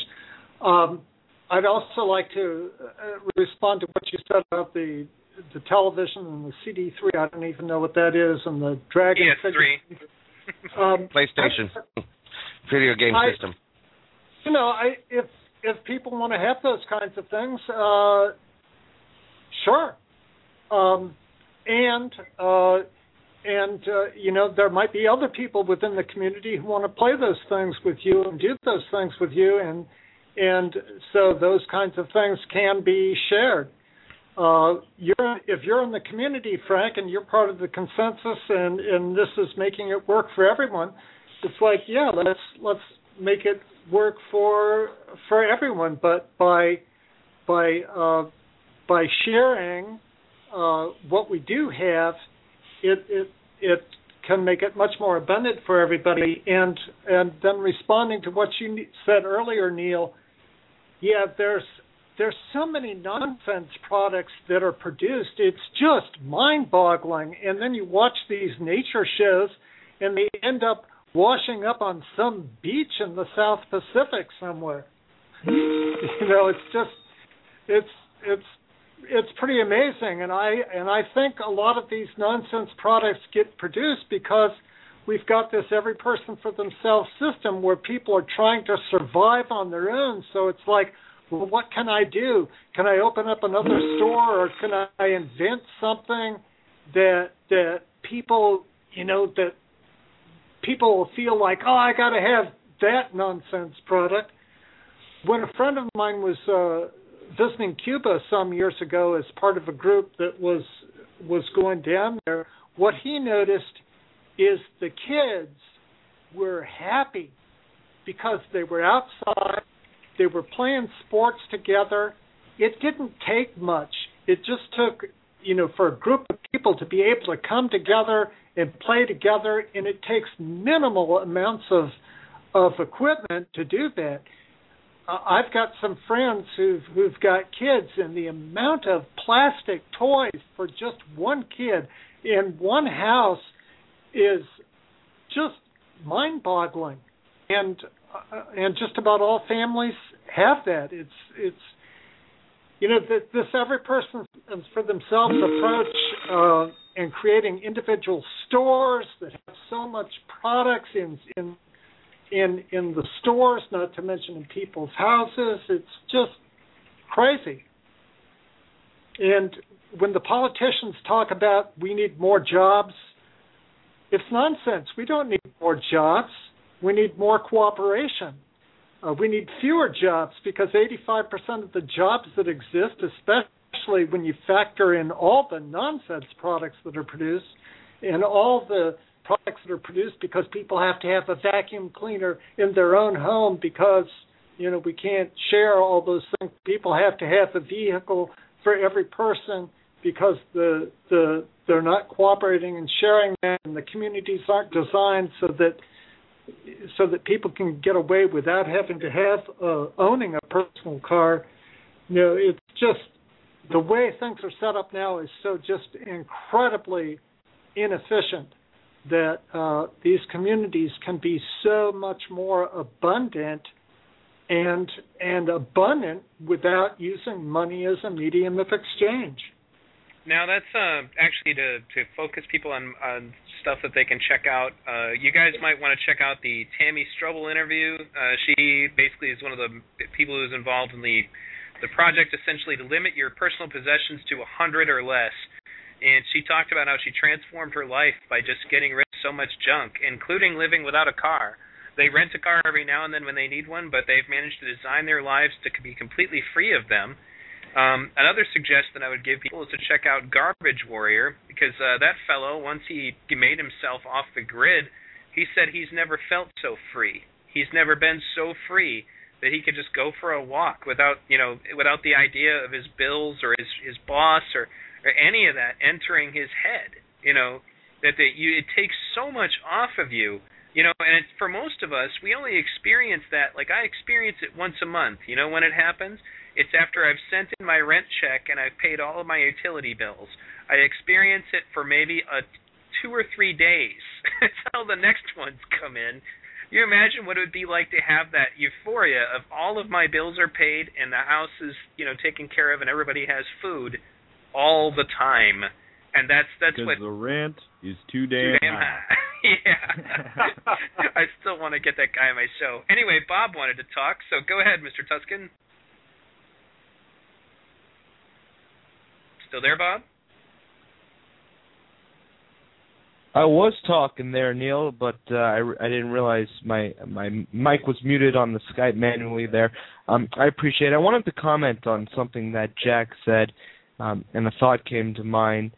Um, he he mentioned the idea that you know a lot of this sort of stuff that we collect is is not very important, and, and we don't really need it in these little games and stuff.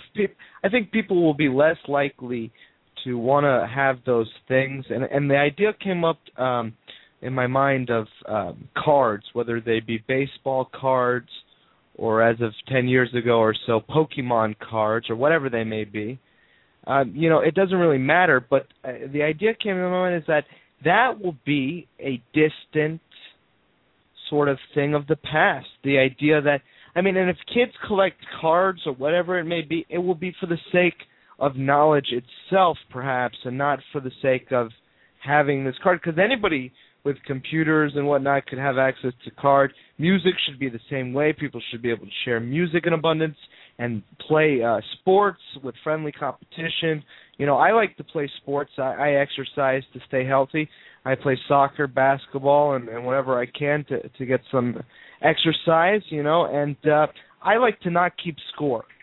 And around me, you you should see the reaction I get with when I tell people, "Let's not keep score." What do you think people say to me? They'd probably say, "Well, hey, then how do we know who won?" I mean, they can wrap their heads around it, Neil, and and I think that's that kind of touches on um, the difference in mindsets once you've reached to this sort of uh, place of abundance, this this free sense, and abundance can come from very little. I found abundance in heirloom seeds, land that was paid for, uh, water that came from a spring, an ocean, and a remote property off the grid in Mexico, and that was abundance. That was complete abundance.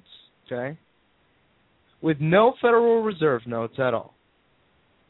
And folks, I got to tell you, leaving that behind was was a tough decision just so that I could come on the internet. That was the one thing I didn't have in abundance out there, and that one little thing tweaked my whole experience so that I, you know what, I I couldn't do it any longer. I, I felt selfish. I had to come back, continue to broadcast the message, and get the word out because we all need to, to get the word out. We need to use the internet, which provides this abundance of communication for us to our advantage, and and that's why we see these things on the internet uh, like Zeitgeist and whatnot becoming so popular now.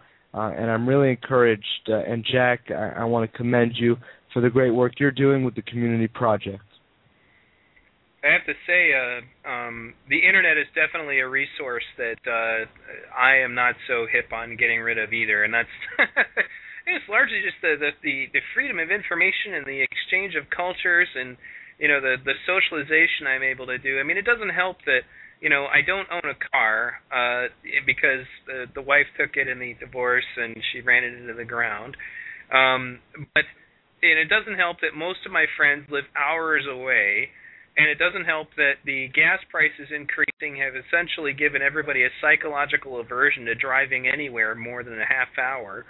Uh, you know, those are all issues that can make you really isolated. But it's also just the issue that the internet is a facilitator of so many things you know, it's I look back on it now is that the the notion that there was a time when we didn't have internet is so crazy, and that's actually it reminds me I'm I'm in the process now of putting together data and research for a film I'm going to be making on the the phenomenon more specifically. I mean, it's mostly focused on the the the internet trolling phenomenon, but it's also going to focus on the fact that the culture of world is changing to adhere to this thing called the internet.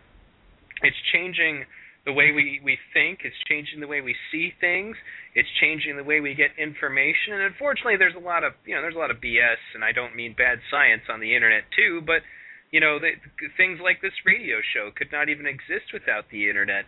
You know, you think about how much, you know, d- different, how much, basically how much we're empowered to be able to have internet radio shows the idea of being able to do any of this back when we were still, you know, dialing in with AOL.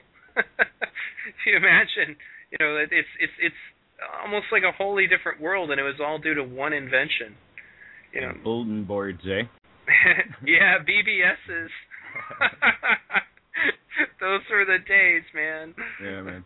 Yeah, but um, yeah, we've come a long way, and I it's especially the, the I, I I can't emphasize enough the exchanges of culture, the the friends that I've made in Mexico, in the Netherlands, in I mean even before the Zeitgeist movement, when I played Star Wars Galaxies, I interacted with people all over the world that I would have never met without the internet.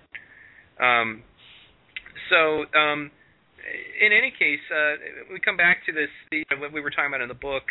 You know, the consuming kids focuses on this issue of the manufacture of of essentially manufactured need or manufactured desire.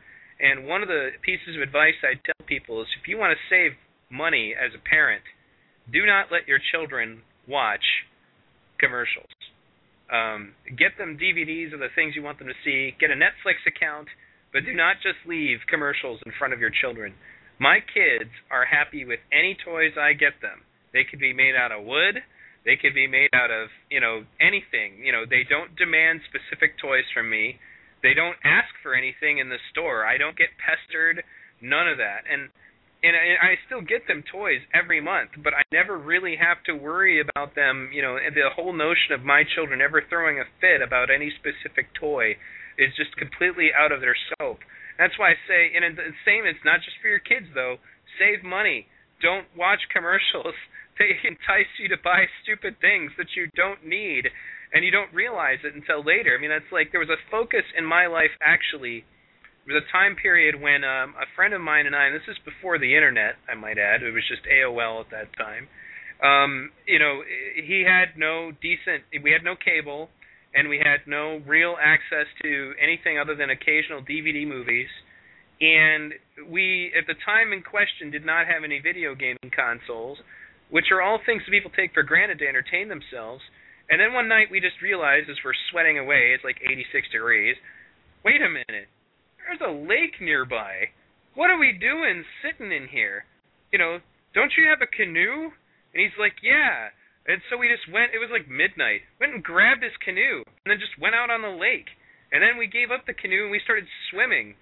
And by the time we were done, we could swim anywhere on that lake. And that was what we would do. And like we got so good at the long distance swimming, we could have conversations while we were swimming. And that's an example of the fact that you know people there was life before American Idol. I assure you, if you turn it off, you won't die. yeah, it's I've had amazing. a similar experience. Yeah. Good. I, I'm the I'm the Go same ahead. as you, Neil. I don't uh, show my kids commercials as well, and I've had the exact same experience. They they don't ask for stuff. I could take them to the mall, and they don't they don't not try and grab for stuff wait, or not, I want. not I want. even not even tickle me Elmo. I mean, every kid's got to have a tickle me Elmo. Do you remember Of that brain, that mind control, the tickle me Elmo thing? I mean, that's an example right there. There's no b- benefit to this thing other than they created this hype, and tickle me Elmo was the thing. Right. Now, wh- go ahead and finish what you were saying. Uh, Oh, me? yeah, you. I'm sorry. Yeah, okay. um, Uh, yeah, I, that's. I was just basically agreeing with you. Um, you know, it's like even even come Christmas time, we still celebrated it. We still do here. Um, but basically, I kind of put a mandate forth, and that was uh, basically if you, when we're picking toys or whatnot, to try and pick something that's going to be long lasting.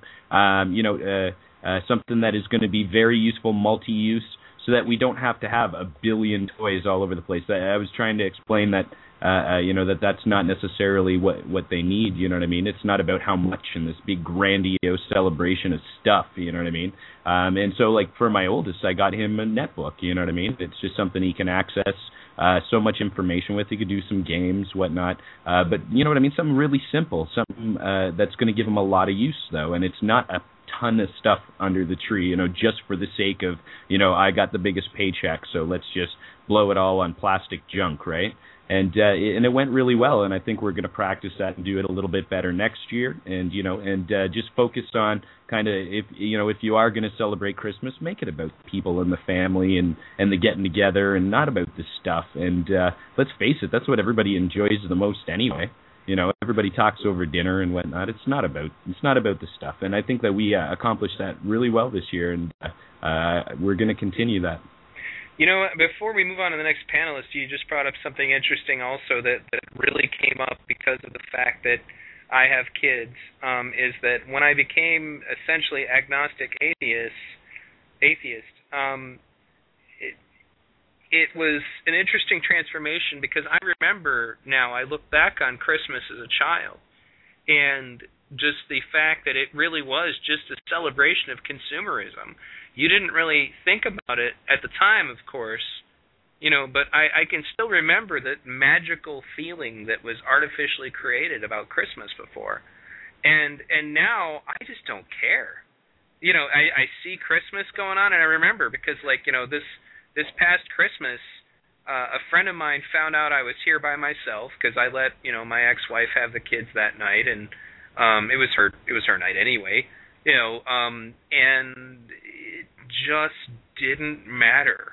You know, they felt so terrible. They insisted that I go eat dinner with them, and I went and ate some ham. You know, but it just did not matter to me at all. Um, and it was so liberating. You know, the only annoying thing about it is because everybody else cares about it. You know, nothing is open. I can't go to the store or whatever because other people are doing that. But you know, I buy my kids stuff if I see it, you know, that I, something I really like for them on my own all the time. When I'm in a relationship, Valentine's Day and Sweetest Day don't mean anything to me. I'll I'll see her favorite chocolates on my way home and I'll just grab them. You know, it, that's just it. You know, I'll just uh, I get that moment and it was really about the giving aspect of it and the excitement that people feel when you give them something that they like that really did it for me. It didn't matter what it was as long as I knew I was hitting them somewhere special. You know, like I, I you get really addicted to that joyous aspect and that has really nothing to do with anything materialistic. I was watching this series of videos that are on YouTube of uh different soldiers who were coming home and surprising their family members and this one guy literally wrapped himself up as a present with his family's uh help to uh surprise his mother that he had gotten home for the holidays. You know, and it was just such a precious moment. I ended up like playing a dozen of those videos of different soldiers doing that for their family. But in any case, um it's the the holidays really make you feel obligated to consume. And it's me and uh, one of my other atheist friends who is also a parent who lives nearby, and these are people outside of the Zeitgeist movement. And he literally told me, he's like, you know, I, I really appreciate it, but don't don't buy my son any more toys. And I was like, why? And he's like, uh, he has a huge family on both sides, and we literally cannot fit them in the house anymore. You know, it's it was embarrassing. You know, it's like this all kind of brings out of what you were saying. And I remember you said that the first time we had you on the show, actually, Jack, about how they had these plastic toys. The amount they had was just amazing you know, and, and and I know what he's talking about. The funny thing is, is when my my ex-wife for a while she moved out of the house and she took all the toys with her because she thought she was going to get full custody, you know. And uh so I, I called him up and I told him about it. And he's like, "Oh, please, please come to my house and get some toys." he was begging me to get them out of his house. Um, and it's it's because we have been conditioned to think that on the 24th of December, um, it is necessary for us to contribute to Annie Leonard's uh, golden era of consumption. Ah. And if we don't, then we're bad parents. It actually is something that can be used against you in court. Um, you know, the same thing with birthdays. Uh, same thing with a lot of other holidays. I, I don't need any uh, consumeristic excuse to be to show my affection by giving somebody a gift. Um, and now that little sermon over with, I'm going to go to Frank since we haven't heard from him yet. Uh, yeah, I I want I well, while we're on the Christmas thing, I actually spent this past Christmas alone. It was the first time in my lifetime, I think, that I've actually spent Christmas alone. And to be honest, I enjoyed the shit out of it. You know, I had all of my privacy, which is not something I normally get because for one reason or another, I'm always having family staying with me. Um, so I, I really enjoyed my privacy. That was probably one of the best Christmas gifts I think I've gotten in a long time. And all the stress associated with it. Oh my God, the the way people treat each other. You know, like Yeah. I remember once I was living with this couple because I was I was a bachelor at the time, renting one of their rooms, and they were because of just uh due, due to something happened, like a car breaking down or whatever. He didn't make it to Christmas. His mom, the, the, this guy's an adult. He's like in his like early 30s. His mom shows up and starts beating him up because he didn't show up to Christmas. And I'm like, what the hell? You know, I just was looking at it like That's It was the most uh, bizarre thing I've Yeah. ever seen in my life. And these families are supposedly, you know, your normal 2.5 kid types. I had never seen her do or even say anything unpleasant the entire time I had known his mother. You know, but you know, and then the the pressure to get Thanksgiving dinner just right and all that other nonsense that people go through, I just it, it disgusts me, and that's why I, you know, I say I know what you're saying. Spending Christmas alone can be really cool because, you know, you you end up in these situations that are really awkward, and you know, because it's a holiday, you know, some people take advantage of that and they're obnoxious. But, you know, um, now we did have a caller who wanted to be added. I'm going to go ahead and add them, even though they're being a chicken. Okay. Um, Um, but anyhow, back, getting back to uh, Jack's book, um, there was something I wanted to say about the first section, and then it came up again in uh, when talking about the second section, and that was about sustainability and fun. And we have a lot of people in the movement, and probably in several other different organizations who really sit and talk about things like, well, we can't have this because it's not um, it's not the most efficient way to handle things, and we can't have that because it's not a very efficient use of our energy and resources. But honestly, if there's nothing for entertainment or fun, if there's no life value, then what's the point of the life? You know, so sustainability has to include that. It has to include life value. That's actually something I would point out is that even in video games that simulate life, like The Sims, for example, there's an attribute you have to keep up called fun, or your sim will become less efficient in other things. It's like anything else. It's like morale. Now, I'm going to go ahead and let the caller talk because we're down to like the last six minutes of the show, and I want to be sure he gets his chance to make his statement. Matthew, welcome to V Radio. Can you hear me? Yes, we can. Hello, hi, uh, hi Neil. Thanks for having me on. No problem. This is the first first time I've ever uh, called in. But uh, yeah, this uh, Christmas I can really relate to. It's uh, tough. Like I've listened to so many of your shows. Uh, like uh, I said earlier in the chat, uh, that one with Tammy Strobel, that was definitely one of my favorites. Uh, she talks about how she tried to like whittle her life down to or her possessions, her possessions down to 100 things.